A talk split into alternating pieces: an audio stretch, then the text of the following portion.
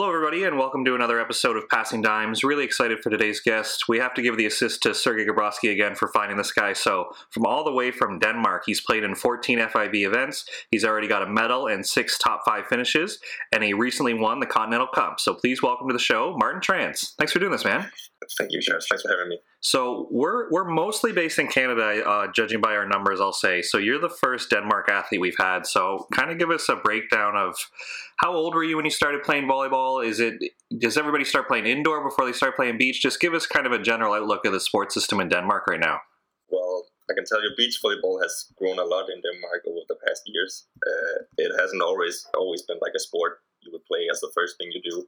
Uh, so normally in Denmark, it has been playing indoor volley and then uh, like transitioning into beach volley at a later time. And it was the same thing about me. I also started to join indoor before I played beach volley. But now it's kind of switched a bit, or not switched, but beach volley has grown a lot. So a lot more players are choosing beach volley over volleyball these days, which is I think is a great, great achievement. Now, is is volleyball? Did it start as like a school sport for you, or is everything run through like professional clubs and a club system? Uh, well, for me, it, it, volleyball came through my family. Uh, like my my dad was a player, and uh, my uncle was a coach, and uh, my sister has always been playing, um, which I know. And, and then I just started playing as well, and uh, well, that's like how I got into it. Um, it wasn't school based until I went to boarding school in like in ninth grade. We have kind of like an elite uh, school where they take in all kinds of sports uh, while you are in education. And the same thing happened with me. I played indoor uh, at that time, so I, I went to this boarding school playing indoor uh, while uh, studying. Um, but I unfortunately got an injury during this period, and I couldn't really get rid of it playing indoor. So the natural thing for me was to like transition into beach volley, where like you could play on sand instead of uh, hard wooden floors, and that would much better for my knee. So that's like how I transitioned from indoor to beach volley. Nice, nice. And just looking at your FIVB account, uh, you're only 23, and it says you played on your national tour in 2014. So is that pretty normal in Denmark for you to be playing against adults on like a domestic pro tour that early, or were you quite young at that time? Um, no, that's that's not that uh, usual. Well, it happened kind of in a very weird and very informal way at that uh, that time. Like in it was in 2014, and uh, the thing was that there wasn't any beach volley players in Denmark at that time uh, in that age group. So we kind of had this. Um, I would say today we call him like a coordinator he was a beach volley coach. He was like the local famous beach volley guy, uh, which has success with it. And he would just like ask me because I, I was like the only player that age group that played beach volley if I wanted to play like a youth national tournament or youth international tournament. Uh, I was like, sure, sounds fun. Um, so it's like, oh, cool. Uh, who do you want to play with? Like, who do I want to play with? I don't, I don't know. Like, who, who is there to choose from? And then uh, we knew this guy called Christopher, who was also pretty young. He's like two years older than me. Is actually my partner right now, playing like the adult Italy. and he was the only one like available in the period of time to play with. So we would like team up on like the basis of this dude telling us if we want to play international. So we would uh, participate in the under 22 European Championship in Turkey in 2014, uh, and I was 16 at that time. So it was very unusual to participate participate in such a uh, tournament as such a young boy. So is that because there were so few athletes in your age division, or like how did you get nominated to represent Denmark? Did you have to do well at a certain tournament, or basically it was kind of like uh, you're good if you want to go, we'll send you. Like how does that process work in Denmark? Well, it has changed from like today from from then. Uh, like today you have to go through like a, a, a basic training camp of some sort, and uh, they pick you um, like a, a, three day period of time. They make assessments of who who should go play international for Denmark. Uh, but at that time, there was like there was a free choice of who wanted to go, and I was like the only one in that age group. So I played like the under twenty with one guy and under twenty two with another guy was like the only one available at that time. But now it's changed a lot. It's been more, much more professional at this this period of time than it was at that time. And do you do you remember any of your, your first impressions? Because you you were still pretty new to the sport in general, I would say, and now you're representing your country at CEVs, which tend to be very good tournaments, like a lot of deep teams there. So, what did you remember about like being exposed to that level so young? Well, I think it has uh, it formed me a lot, like from from who I am today, because I was exposed in that early. Uh, I was exposed that early. I um, I remember it was it was so weird because the beach volley I played in Denmark, like if you compare it to the one in the international, it, it changed a lot. Like I remember the under 22 was testing new rules. You had to play five sets instead of three, and it was mm. to 15 uh, all of the sets except the fifth set, which was to seven. And you just that's just how you would you would do it like the under 20 or like both under 20 and under 22. They were testing everything. In Italy, the first tournament I played uh, in under 20, I remember it was um, open hand was allowed uh, for first contacts. Wow. Um, so yeah, if you were a blogger, a big dude who maybe didn't have the technique with you, you would just like stand on the two meter line and just receive with fingers, and yeah, bounce the ball every time. So that was pretty tough. I remember. Uh, not the volley I used to play at home, but looking looking back, I remember like I played against some great players at that time, like players today. I think one of the best I've ever played against. is called Oleg Plotnytskyi from Ukraine. Um, he doesn't play beach anymore, but he plays for one of the best teams in Italy indoor. Got an MVP at the European Under 20 Championship uh, when he was 18 and just dominating the Italian league right now. Um, I think him and Clemens Wickler was like like my top top players that time. Uh, the first game I ever played uh, internationally was against Clemens Wickler and I got my ass kicked. Have you told him that story when you see him on tour?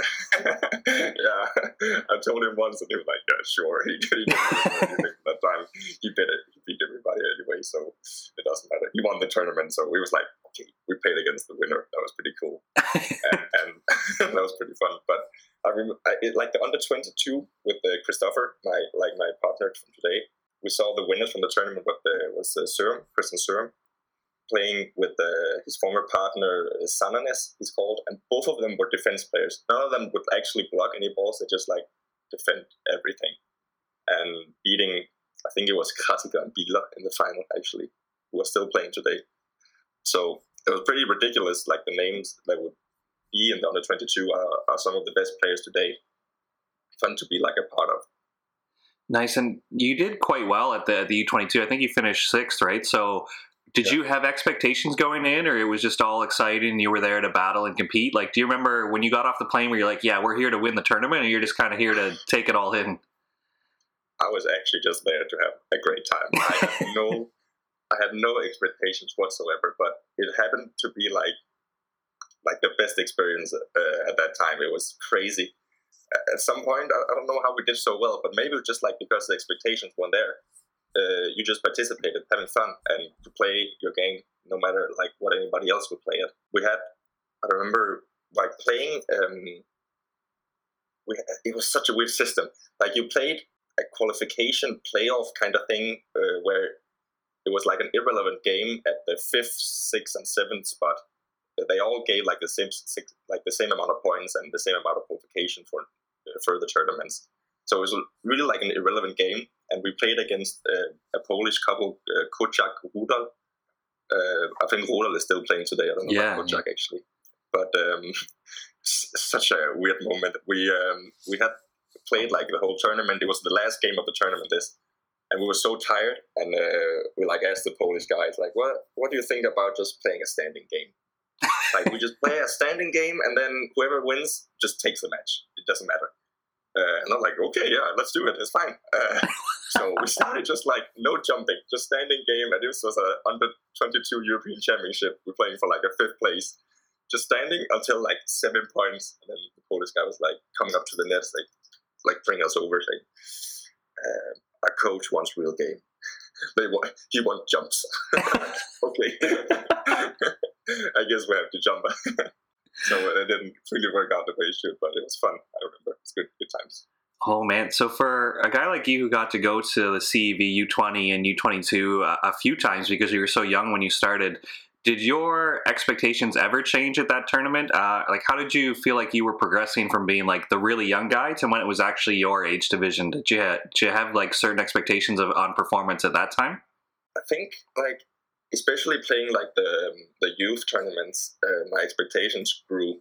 But I remember like the transition into uh, playing like uh, adult beach volleyball from like the youth to adult uh, version starting all over again. Like uh, I hadn't any expectations at that that point.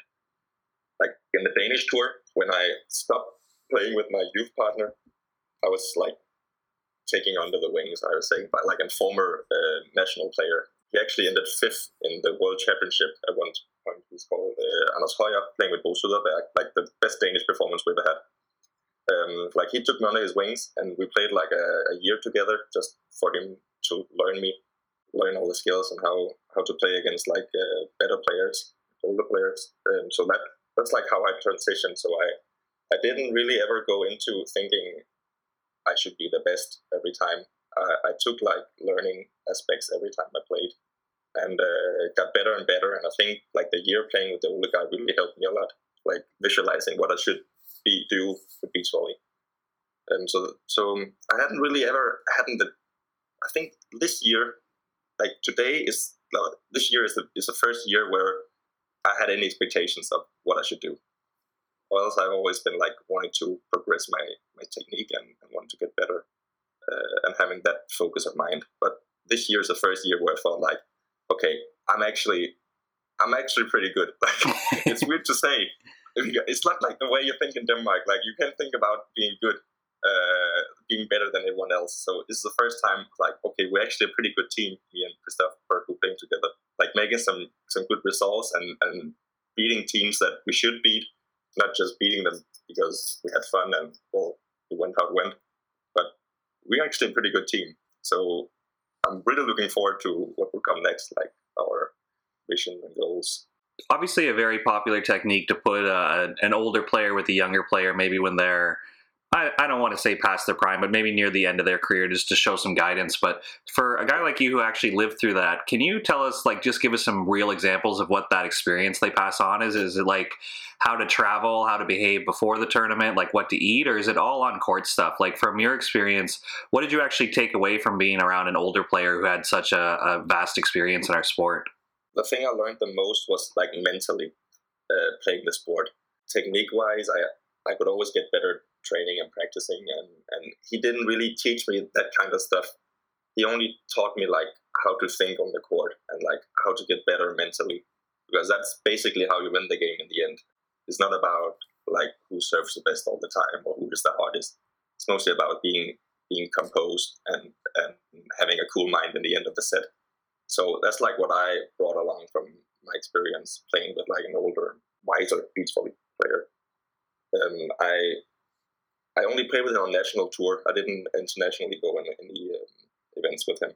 But after playing like under 22 and under 20, I um, I teamed up with a guy called Mads Mads Rosager, uh, which also he wasn't old, but he definitely was much more experienced than me. He was coming back from an injury, and exactly how you say it, he was like wanted to guide me into playing more serious beach volleyball. So um, I definitely learned both from like playing the national tour with an experienced guy and playing with uh, Rosager on the international tour a lot about like how to think uh, beach volley instead of just how to play it.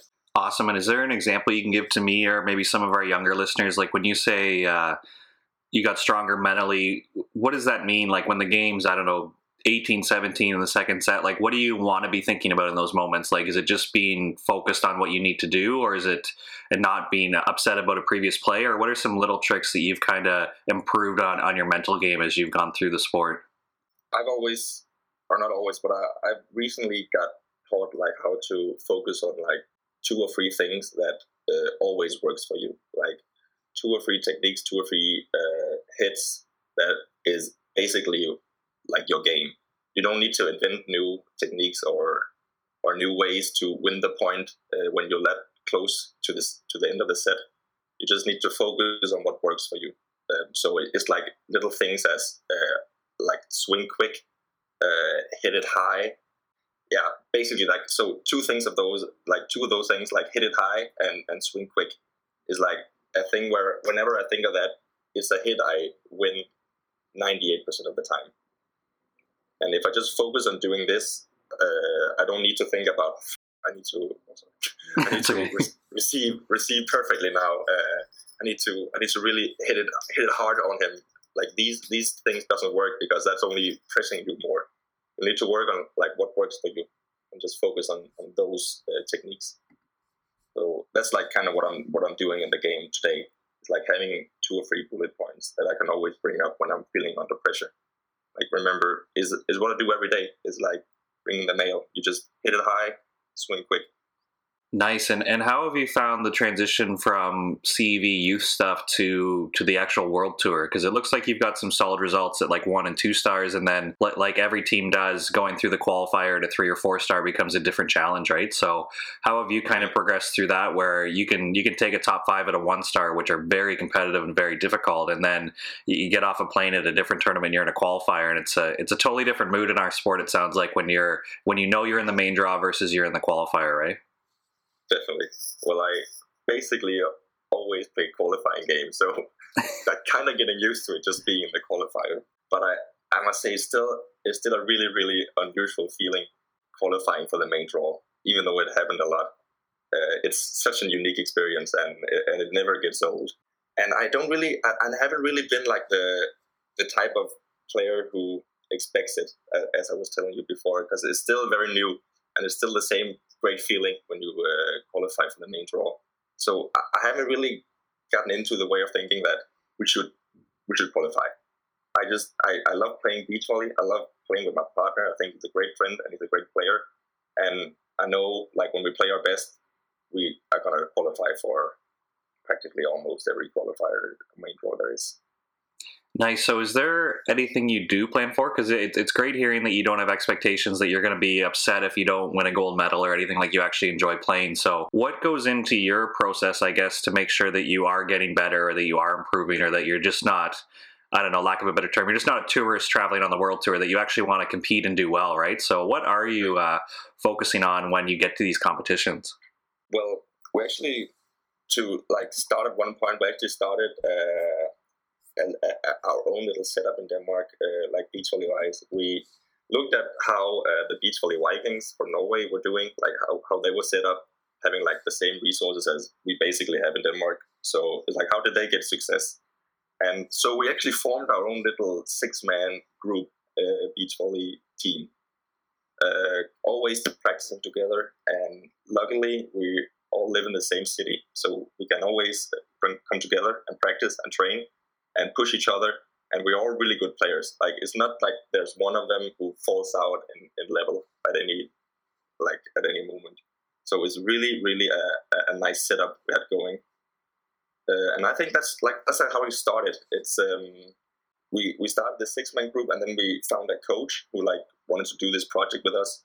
Uh, we thought about how we would uh, develop the project. So we found like a mental coach. Uh, we thought that's that's as I said before, one of the most important aspect of beach volley is like having the mental uh, capacity to play the tight sets and play the best games. So we found a really, really good mental coach who wanted to join, and we found like a, a manager of sort to like keep us under like, his wings and, and like run the project. And so we have like a little setup going right now where all six players are, are in it uh, to be better. And we train together every day and uh, we push each other to the limit. And uh, as you can see on like my four last tournaments I played, I played with four different partners, all from this little six man group. And every tournament I ended in a top five. One of them I got a silver medal, and uh, one of them I got a fifth at a three star. Uh, and one right now in Cambodia, I got a fifth at a two star, almost beating the Australian champion twice. So it's really working for us this project thing, and it's only been going for one year now. So it's it's fascinating to see how how fast this can go. Yeah, let's let's dive into that. That's super interesting. So in Canada, there, there's kind of three tiers to it. There's our senior teams that basically they've earned a certain amount of results and they can train wherever they want with whoever they want. So, uh, for example, like Melissa and Sarah, our top women's team, they're actually based in California, even though they represent Canada. And then, um, like Sergey, who you know, and, and our next gen group, like our younger athletes, they have what's called like a centralized program where we're all here in Toronto and they train uh, basically together in that group. And then our third tier would be independent athletes. So they're athletes who have demonstrated the ability to represent Canada on the world tour, but they don't have to be directly affiliated with the program. So they're not funded, but they can still go to tournaments and sign up. So we were lucky enough on the show to have uh, the Estonia guys, and we had uh, Matthias Berntsen from Norway. So we kind of learned that Estonia basically uh, Novak are the are the beach national team program. I learned that they don't really have a lot of support. And then you mentioned the beach volley Vikings, how they've kind of created their system. So what sparked your system in Denmark to end, end my like long winded question here? But uh, does your national federation give you guys funding, and then you just do whatever? Is there a beach volleyball division of your federation? Like how did you kind of get the challenge to create your own group and then to kind of run the national team yourself? It sounds like out of this group of six. Well, we're basically like Estonia right now. It, it feels very much like it. uh, very good friends with them and played against them in the Continental Cup and, and also here in uh, Australia. We were in Australia really quickly, uh, meeting up with them. Uh, and it's kind of the same process we go through like them. Like we are, we have a federation of volleyball, uh, but they're mostly focused on the indoor aspect. Beach volleyball is like a, an umbrella under the volleyball federation so we get we actually get funded, but we only get like a really small amount uh, for each trip that doesn't cover the cost of the trip at all. Like we we get a small amount of money to play an event, uh, which is great as it is. Like you always get something. That's good to think about. But economically, we finance the whole things ourselves. Like uh, when we go to trips, it's our own economy we, we use to, to fund the, the, the trip we try to get sponsors, but again, it's ourselves that has to go out and find sponsors, and we also it's ourselves who has to like practice training and uh, have to find a coach, and we have to find everything ourselves. So there's not really much time to find sponsors uh, when you just like focus on getting better at beach volley. So it's mostly just our own economy that um, sponsors our, our events, our trips. Um, this year, actually, we had I say we had to, but it was a good opportunity for us to sign a contract with an indoor club uh, during winter time. So, like our project called like Beach Volley Team Denmark signed with an indoor uh, club in Denmark, which would pay our pay amount for during the winter to play with them in the indoor system. So, right now we're mostly funded by an indoor volley club, actually. Wow, and they're they're obviously fully aware that you play beach, so in Denmark, how long is the the professional indoor season? And are you still playing beach uh, when you can, or when you're assigned to them, like you're you're an indoor athlete, you train with them full time, and that's like your job? You treat it as. Well, um, this club we signed with uh, was in trouble finding players uh, at the time, and um, it's been it's like a local club we all been been a part of in some way during the years. So we didn't want to see them go under and, uh, and, and and fall down because they didn't have enough players. So we wanted to help them, uh, but we wanted to do it like on our terms. So I said, we told them how it is. Like we are beach volley players, and everybody's gonna make fun of us because we are six players playing in an indoor team. But you just have to know that we are practicing one time a week with the indoor club and playing games on the weekend, uh, like switching players. We have like three, four players each time who has to help them out and then we had to if there was any events uh, beach volley events during uh, the indoor season that would be our first priority. Like we should go to that first. And then they would come up with like okay we just have one priority doing being like the cup. They really want to do good in the cup or do one in the cup. So it's like okay our priority is just that we have a good team doing the cup uh, which is like in it's, it's, like a weekend in denmark so it isn't a long time being uh, available for them. But the season in total has been from like uh, November till well should be April, but it, it's quit now because of this Corona thing. So November to April, and then our priority has always been beach volley, and they knew that from the start. Nice, and actually, that's not too bad with overlap. Obviously, there are some beach events during that, but uh, you, you, would at least have half the season without any interference, and then obviously pick and choose as you go. Uh, I'm just wondering how your your teammates received this. Were you guys very open and explained to them what it's going to be? Because obviously, if if they're a full time indoor player, they're probably very competitive and they want to do well even in the league matches where you guys are sounds like a little in and out, right? So, how did your teammates receive this and kind of either welcome you to the team, or was that a challenge for you guys? Well, we always wanted to be open to them, and um, we knew that they had problem finding players, and the players who stayed were younger players, uh, like talents they had in the club. So we also thought about it would be kind of sad if we came in and took somebody's spot who'd been practicing five times a week, and we only practicing one time. So we opened it up, like said, we're just here to make sure the club doesn't doesn't go bankrupt. And uh, that's pretty much like our plan is just to keep them up. Like if they don't have enough players, they're gonna go down, and we don't want to see that. Secondly, if the if the coach want to win a game, he's gonna play the best team he has, and if that consists of us, that's just like that's nothing we can do about it. That's how it goes. And uh, the coach was like obviously in on this. He also has his own thought about it and he also told his players like how it's to work with us beach volley players. And we had a pretty fun fun season. As it was it was fun. It was good. They were good guys, and um, no uh, really sad faces around there. It was okay.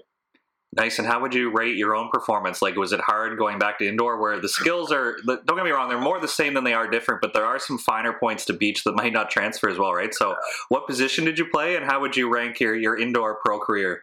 Yeah, well, you say which position I play. That's fun because apparently, when you're a beach volley player, the coach thinks you can do everything. so I didn't have one uh, like one particular position all season. I, I mostly played uh, libero. Libero, yeah. Due to my uh, knee problems, I always had such bad knees playing indoors. So I really just wanted to play libero, so I couldn't overcompensate my knee of some sort. But we were six players trying to find six positions for us to get the best teams in the in the most toughest games. So I switched between libero and setter and uh, outside hitter. yeah. awesome. So it sounds like you guys really love beach volleyball because you're faced with these challenges where I'm sure lesser players would have just given up where you guys have found a way to do it. So how has the the volleyball community in Denmark received you guys? Like, are they very supportive? Like, uh, is there maybe potential of getting sponsors if you just keep building the community? Like uh, I, I, know Beach Volley Vikings, they're very good on social media and, and people, I don't know, they got the merch thing going. Obviously, when you're the best team in the world, you get some attention, right? But uh, for you guys just perceived in your local community, are there there kids that look up to you? Are there more people playing beach volleyball? Like if you're at a, a domestic national tour event, are people talking to you about the project? Like how, how big is the the reach growing about your team here? Well, I, I love the community in, in beach volleyball in Denmark. It's it's so great and so open minded. You don't feel like you don't feel like you're in another league just because like you're on the national team, and I think that's great. Like when you go around in the, on the national tour, everybody has conversations with each other. There's there's no like hierarchy. You want to like stay a bit away from them because you're better than them or anything like that. It's, it's so great to be a part of and you see like younger kids also just in the clubs uh, where I practice. Like we had one time a week where the young guys practice with us in an hour or so, just like to get the feeling of it. We have like the a thread going through the club from from youth to senior. So we try to get like the youth involved in our training as well um, to be part of it and hopefully like build a build a team that can last longer than just but six and they're so supportive of us, and, and you can really see see how, how they want to do great when they practice with us, and it, it's amazing to be a part of. It's it's really fun, and I I love being around the Danish Danish beaches and uh, playing like the national tours, um, just to feel the vibes and be a part of the community. Awesome, awesome, and just to to kind of round up your club here because you guys are in charge of the training schedule, are you guys technically going year round? Obviously, you worked in that indoor thing, so I imagine late in the winter you're off. But how often are you guys on sand? Are you working out as like as a group of six, or is everybody on their own weight program? Like, um, how are you kind of treating the the training schedule? Because if you you're basically designing the national federation, but I'm just wondering how how detailed the schedule gets. We have an indoor beach volley gym, luckily, so we can play in the winter time as well, even though it's ice cold hill. We try as much as possible to do everything as a team. like build around us being a team. So like strength program, we see we saw like a personal trainer to do like a strength program for us, and we can work it on it. And, and, and we are we're close to the gym here, so we try to go along in a group as well, just to keep the team spirit going. And uh, like you have, we only have three indoor courts, so and we have a pretty big club. It's not it's not that small of a club, so we have to uh, have in consideration that others also have to train, of course, and and we give them time and we give them space. It's not like the club prioritizes our practices above others. Like everybody is a part of the club and everybody should have a, a court to practice on. And we of course totally understand that. And it's also fun seeing like your like club members going from like mixed to like the lower uh, lower standards to the to one of the best teams and like what is say like the the teams right under us. Like we can we can have fun and we can banter a bit and, and play with them. And every friday we have like a, a great mix tournament uh, where we also participate uh, one or two times uh, a month.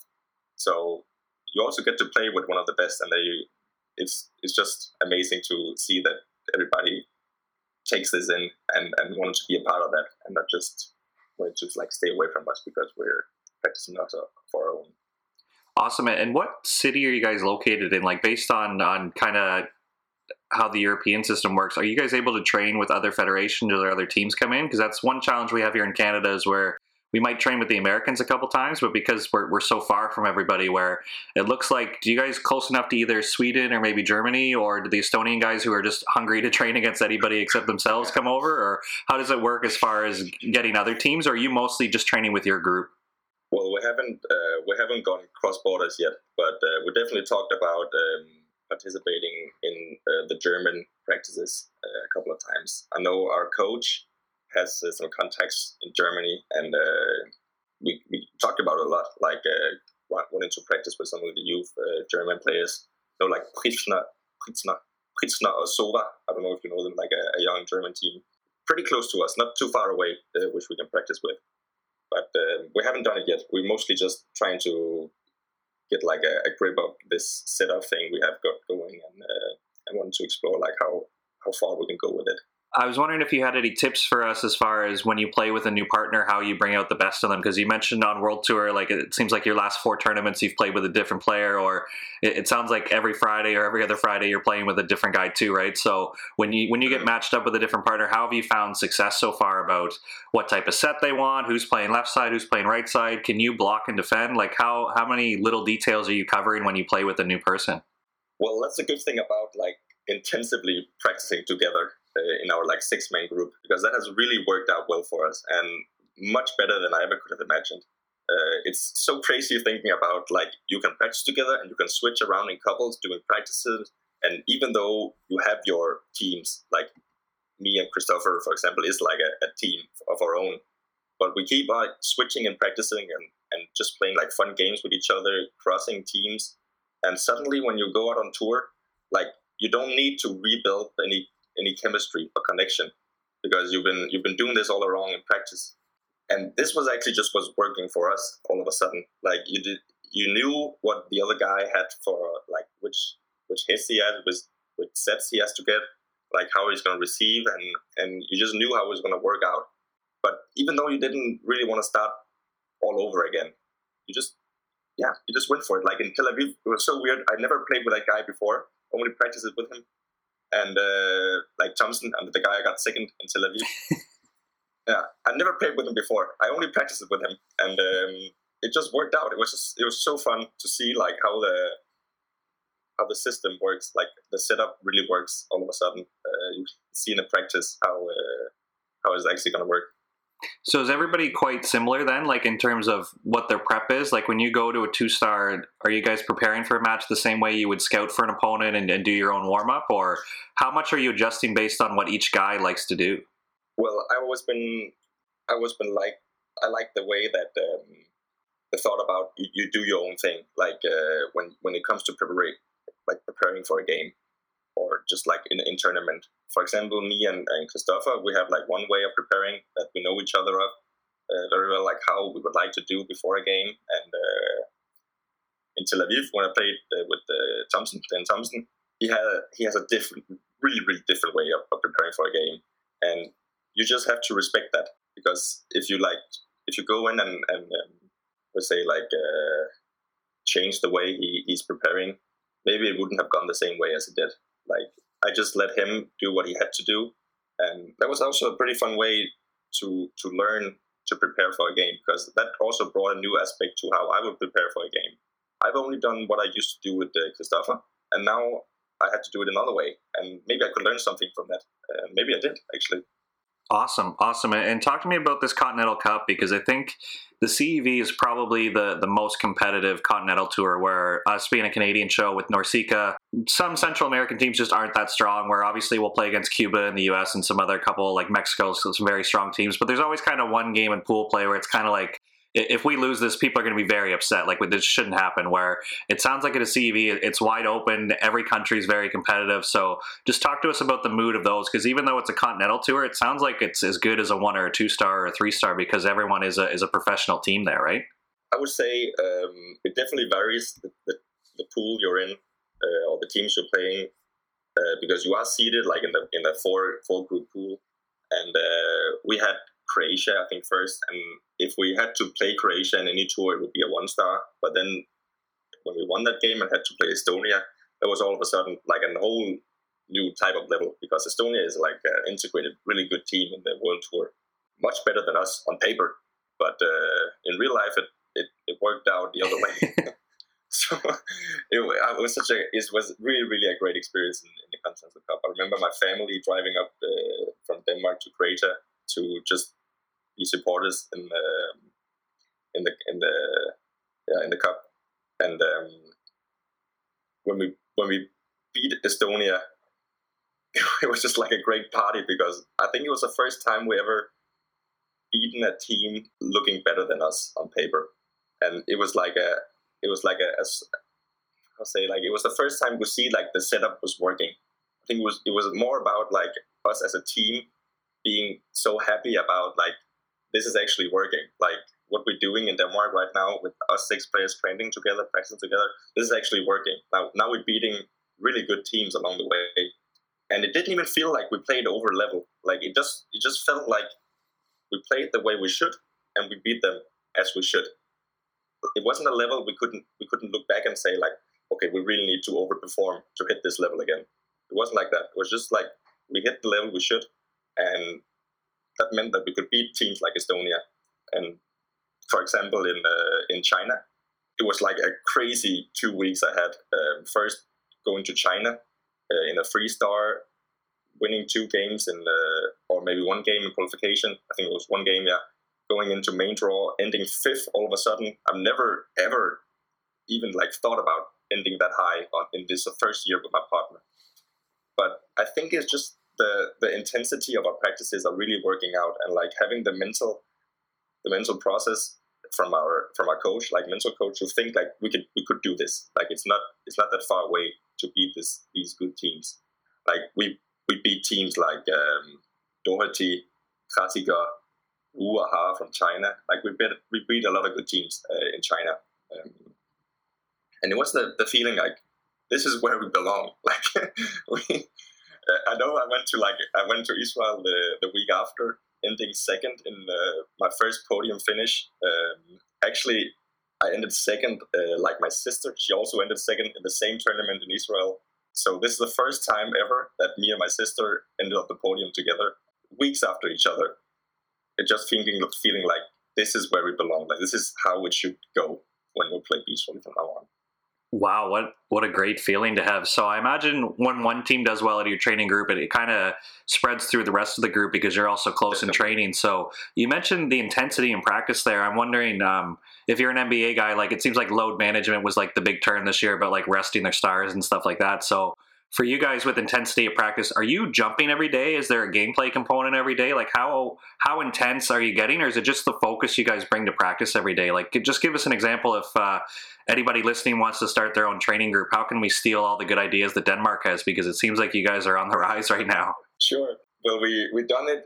We've done like a setup where it's every Monday it's technical practice, so it's it's mostly no jumping mostly because it's after maybe a, a weekend of of, national tour or anything like that. So we had like Monday set for just technical training, nothing game like, nothing competitive, just focusing on, on like the small stuff. And um, well, this year Tuesday has been indoor practices, so that would have went to that. But uh, we mostly have like uh, Wednesday and Thursday uh, doing more competitive and like pushing us through like free balls and stuff like that, where you really get uh, the pulse high, working high, and wanting to like learn to be composed when your pulse is really high, because that's mostly where teams fail in the in the last stage of a set is when they can compose themselves with a high pulse or being tired mostly. So we really just wanted to work on like our our fitness. We had um, a, a, quick side story. It was uh, in uh, in Brazil. I was playing with Christopher, and um, we needed someone to practice with. We were just going to uh, Rio, uh, trying to find someone to practice with, and we we tried to write to a lot of coaches, and neither of them could help us. But then we saw that uh, Mol and Sørum uh, was going as well to Rio, and uh, we met them sometimes before, not really practicing with them, but I met them at the under like 22 and 20 national or international cups. So we just wrote them saying like, uh, "It's possible to train with you guys because we can't find anybody to practice with." Uh, and they're like, "Yeah, cool. Yeah, you can come to us. We have like, they were based in like a military camp in Brazil, uh, practicing with like Evandro and, and stuff like that we had to go there uh, through security. Like uh, we know uh, Mol and Sørum are going to practice with them. yeah, come on in. And going to like the far corner, and they had like a, a apartment there from some some guy they knew in in like politics who, who lived in Brazil. Uh, so weird. But um, that was like the first time we practiced with Mol and Sørum, and I just remember the intensity that Kåre, the, the coach, and uh, dad, like put into the practice. And this was like I think it's like two days before the tournament or this. So like having this sort of intensity in a practice right before a tournament really like opened our eyes and this is how we also should practice. I remember they had like one one piece of uh, drill where we get three balls from Kåre, but every free ball that uh, we got were like thrown to us and we just played it out. Every free ball Mol and Sørum got was like the hardest free ball I've ever seen in my life. like, they should not be able to reach the ball. But that was just how they worked because they knew, like, they knew they were better than us, and that's fair enough. That's how it works. And they also get the best practice if we get normal free balls, and they get like the perfect optimal situation to transition against.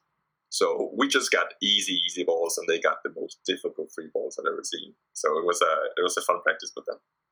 Awesome. Yeah, I think for for myself and probably some of our listeners, I'm going to go out on a limb here and think that when you say intensity in practice, it's usually about attitude and effort, but it sounds like there, there's a focus and an execution about it, right? Where even though you're you're training with the best team in the world, there's still an expectation that you're going to side out, that you're going to challenge them, that they're going to get something out of it, right? So when you go into those practices, are you just kind of going to do whatever the coach tells you, or are you open to kind of were you there to win practice or were you excited to be there and just kind of learn from them like how how is the mood different when you go into these intense practices well it's funny you say it because i think we actually had this conversation like doing our practice with norway where me and Christopher were obviously really excited just to practice with them because it's a great opportunity to practice with such good guys. But we were also like, we need to show them we're not just like a team from Denmark. Like we're a, a world tour team they're going to practice with.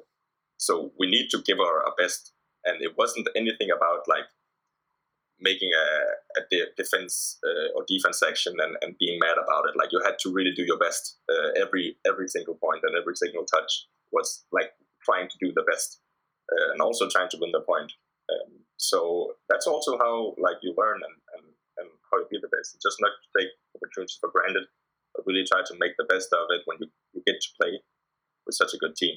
Nice, nice. Yeah, it's very interesting story you've got because you you've got good results, but it doesn't sound like you you're writing in a journal that you want to be a world champion and you're going to win a gold medal, even though you've been on the podium, right? So where where is your confidence come from? I guess where you, it doesn't sound like you're big on the outcome, but you're still getting the outcome, right? So where where are these confirmation points coming where you like, yeah, I'm on the right path because I feel like I'm getting better or I know I'm getting better? Like, how do you balance like the outcome versus how you know you're progressing as a player?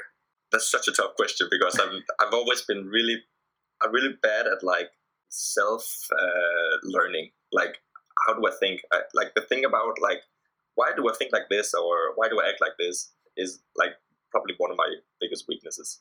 But it's really important. Uh, like you can you can learn a lot about yourself if you think about like why you acted the way you did. But I feel like the like being open to new experiences and and taking them like one by one instead of looking at like the greater goal has helped me as well. Because every tournament is an experience that I feel like I should do my best in.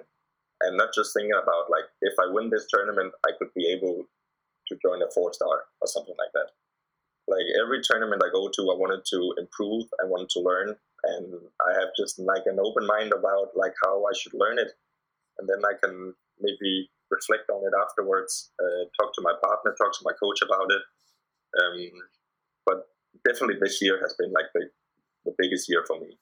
And I, I, I, I, don't know, I can't say why. I can't say why because it's just like, it just comes. Like, imagine we were in Brazil playing a game against Alisson, who this, like, the same, the year before won Olympics or something like that. I think he was still the Olympic reigning champion at that point like playing against him, I felt like like you definitely were like celebrity in Brazil when you say you play against Alisson. Everybody is crazy about him in Brazil. And I remember my my partner scored a lot of Tinder dates having Alisson on his profile. it's such a different environment uh, in Brazil uh, around beach volley than it is in Denmark. Like name like naming good players in Denmark, beach volley players doesn't mean anything here. Like they're just guys like everybody else. But when you come to Brazil and name Alisson, or you played against him, you're a celebrity. Like you, you're part of the top. So it's it's such a weird difference between like what it should feels like, like what it should feel like uh, playing in Denmark. Maybe it's just like the way we are here, like uh, down to earth. Maybe not really thinking about wanting to be the best, but taking it as it comes. That's so funny about Alisson. I remember one of our guys reported back after they went to Brazil where here in Canada, the guy who's sponsored by Red Bull is a Toronto Maple Leaf, like Mitch Marner. He's a big celebrity, like he's a big deal. And, and I remember the Canadian guys telling me, like, oh, in Brazil, like Alisson and Bruno are on the can, like they're in commercials. Like that's how big of a celebrity they are in their home country. Which, we're like, that would never happen in Canada, where a beach volleyball player is like the poster boy for a big product like Red Bull. Yeah.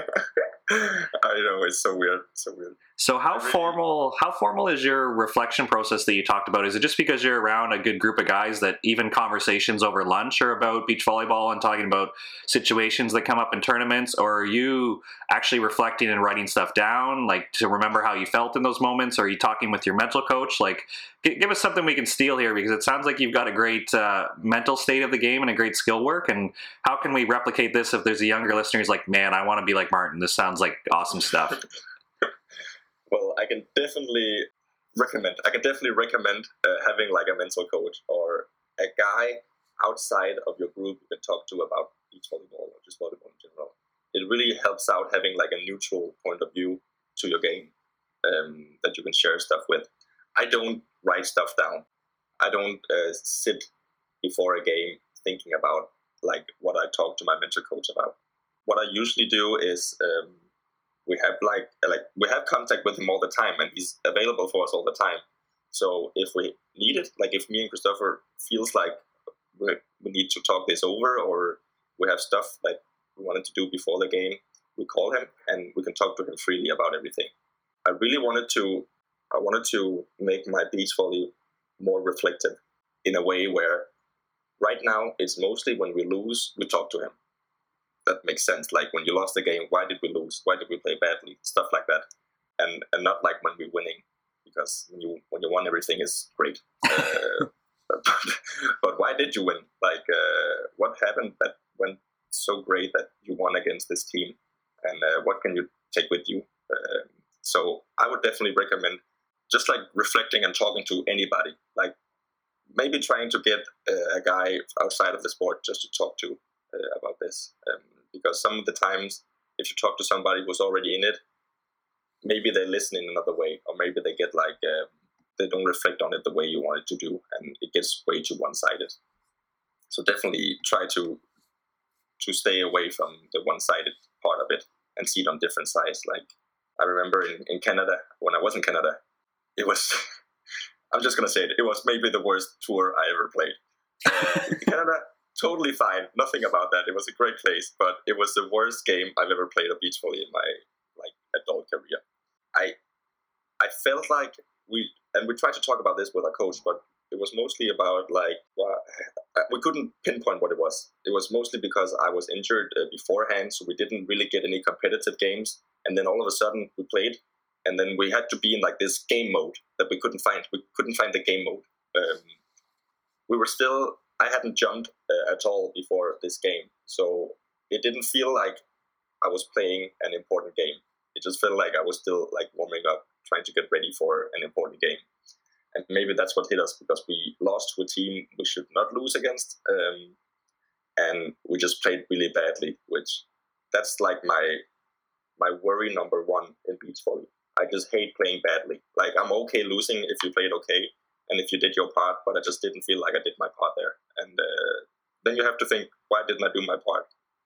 And uh, this could be one of the things. Um, so what we did um, is we talked to our mental coach and uh, we talked to him for a long time. And then he got some things that we should talk about individually. And after that, we teamed up with the Swedes, which also lost the tournament, rented an Airbnb, got drunk, and then hit the town. and just partied with the Swedes all night. so yeah, that really helped out.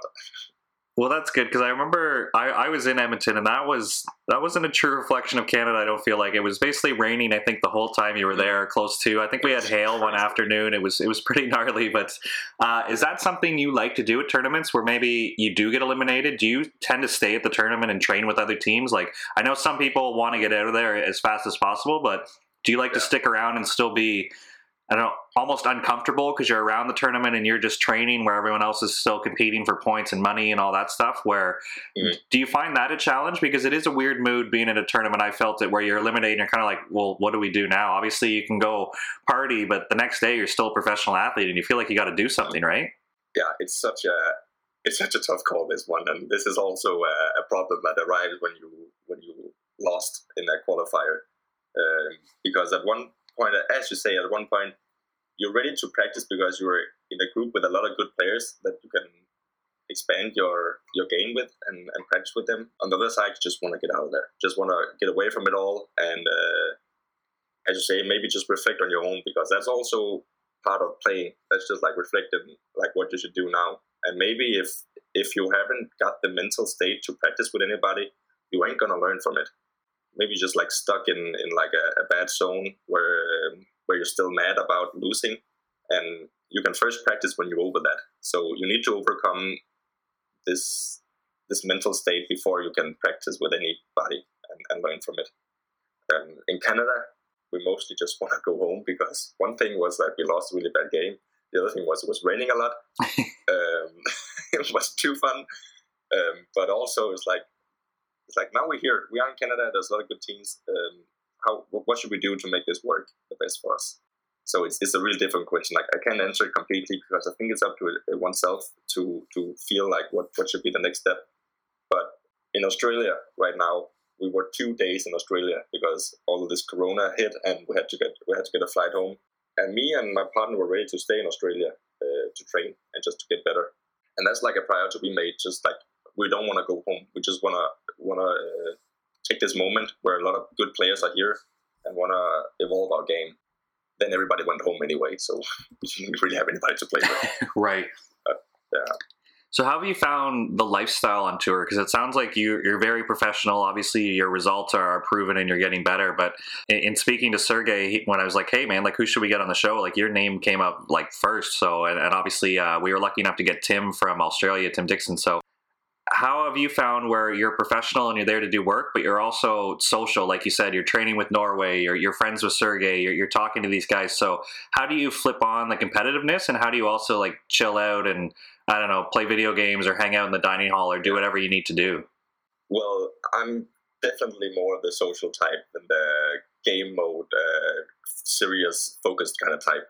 So I really love traveling around and just being around other players and as you say, invited them over to FIFA. Like we brought a PlayStation. We played with uh, Matthias Berntsen here in Australia uh, because like he didn't have anybody to, to play with anyway, so might as well just come over play FIFA. I remember in, I think like it's it's crazy about Canada. In Denmark, we always practice against Canada in World Tours. I don't know what it is. Maybe just a lot of players, but it's always Canada we, we end up practicing with. In in CMB, we practice with uh, yeah Sergey and uh, Whelan, and uh, we played against MacNeil and Hoey. Also played against the uh, practice against them. I, I freaking love MacNeil and Hoey. It's, it's a great team. It's I love them.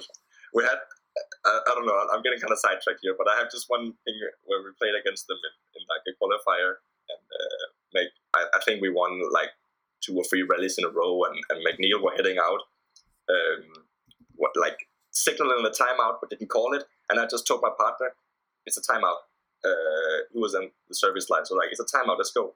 And then MacNeil just turns around. I didn't call the timeout. It wasn't me.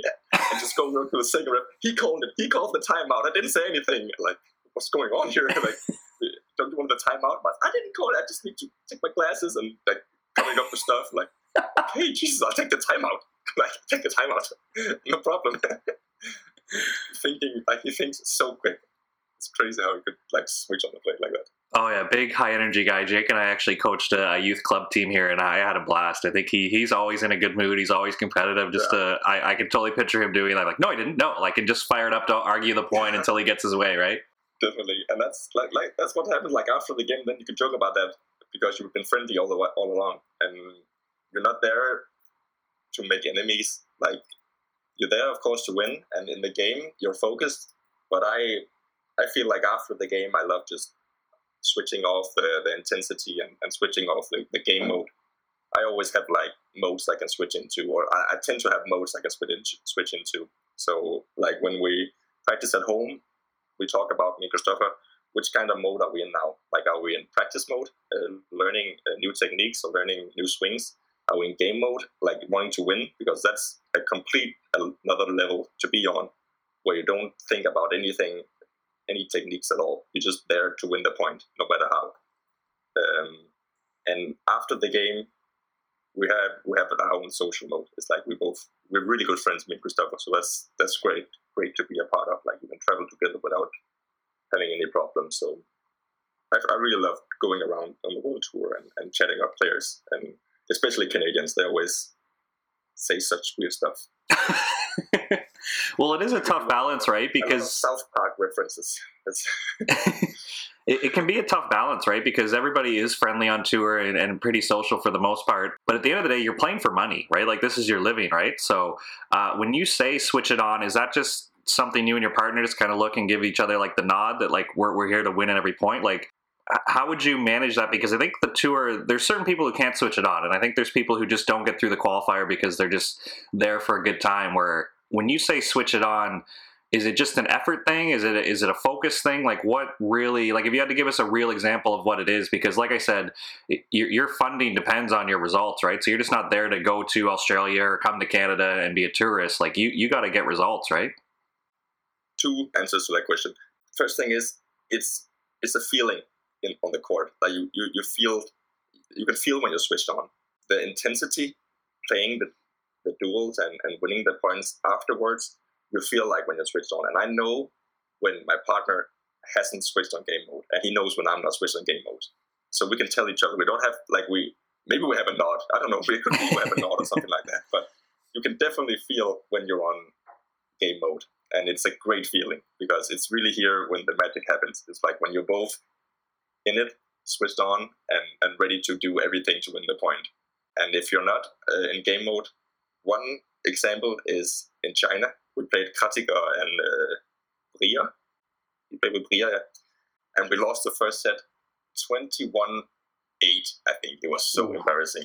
Yeah, it was really, really embarrassing. And I would, I just wasn't switched on. Like, and maybe that's because I'm really good friends with Marco Krattiger. Uh, my partner is too. So is this weird balance between like playing against your friends and really we need to win this game. But we had a talk about it in the timeout or in the between sets, and we switched on and we won the game in the end. Somehow, some way, we won that game. But that's just like something you can feel on the court. I think this is the difference between like uh, switching on, on when you're professionally and and when you like have a job besides your sport.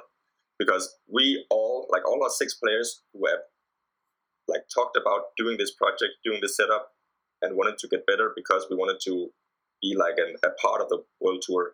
We, we talked about like our goal is to be an integrated part of Free Stars. Like that's how we want to be. We always want to be in the main draw of Free Stars. So you have to be pretty focused to do that. But we're all we all have jobs besides beach volleyball. None of us are professional, and the funding we get from um, get from our federation is is the same no matter where we go.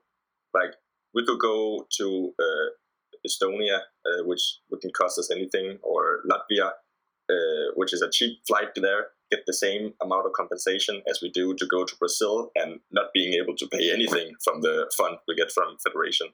But we get the same thing no matter what we do. So we can't really rely on our um, on our performances due to what funds we get from it. Secondly, it was crazy in China standing in the quarterfinals against any other team who are there doing what they do for a living. Like this is what they do for a living. We're the only team here right now who has we're not doing this professionally, who has a job when we come home. And every other team, when you look around, they have a coach, they maybe have two, they maybe have a physio next to them. They all, always have like a team with them. We only have ourselves whenever we like wherever we go. It's just me and my partner. And if we're lucky, we are two teams going. So we're four players who can like talk to each other and help each other as much as possible. Maybe set up a camera so we can watch the game afterwards. But we're looking around in a quarterfinal where every other player has studied our game with their coach and knows our way of playing like inside out. And we're just here to say like we need to beat this team. So how are we gonna do this? Well, let's find out doing like the first ten points or something. Like we we can only check YouTube and hope there's some games of them. uh, so it's we're not like maybe that's what difference between like being a player that has to win because this is your earning, this is your life. Like some of the the Polish players we played against, if they're not doing well, they get kicked off the national teams and then they don't have a job anymore. Where we have like a safety net still. Like we can go around, have fun, do well, and be really grateful about it. Uh, but if we don't do well, we still have a job at home. Like we, we go home to the same every day as we used to. So it's it's actually it's both difficult and it's really nice to have this this this way of thinking um, because maybe you can get too comfortable. Like maybe you can get too comfortable having having safety at home, uh, having a job you get money from because maybe you just don't earn uh, or play the way you should be if you don't have anything to come home to.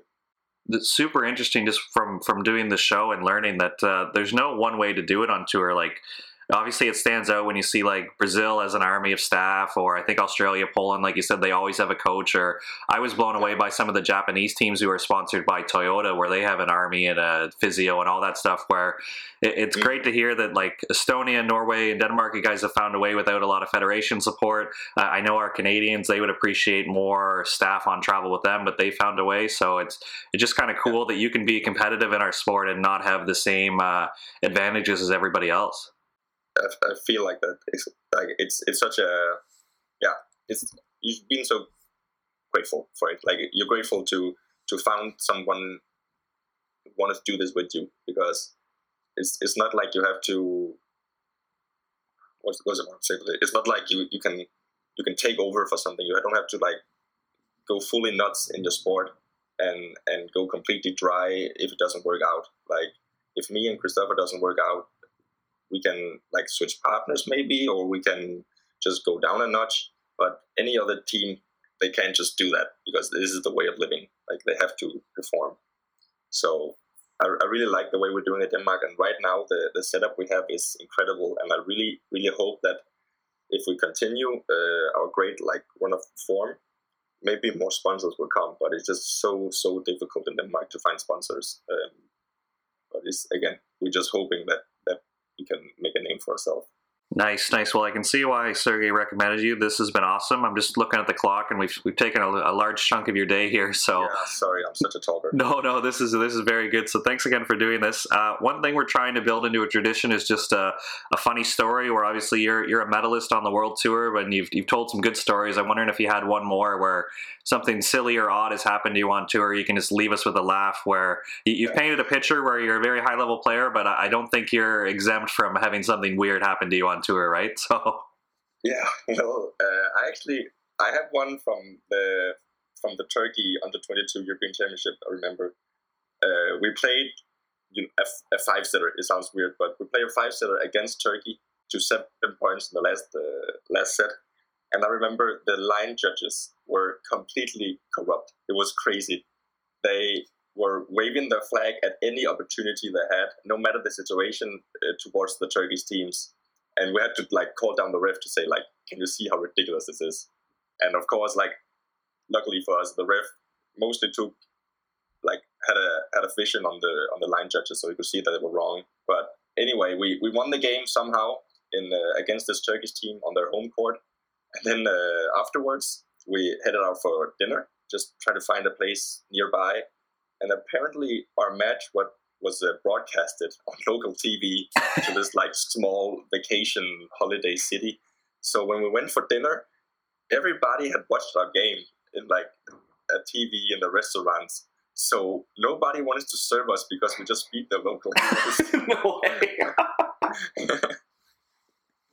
we just walked around me like 16 years old, getting turned down by every restaurant because it's like, no, no, no, no, not you. That's so great that's a good welcome to professional volleyball where maybe nobody back home was really watching the results that closely where in turkey it sounds like they were all in and taking it pretty seriously. Mm, exactly yeah.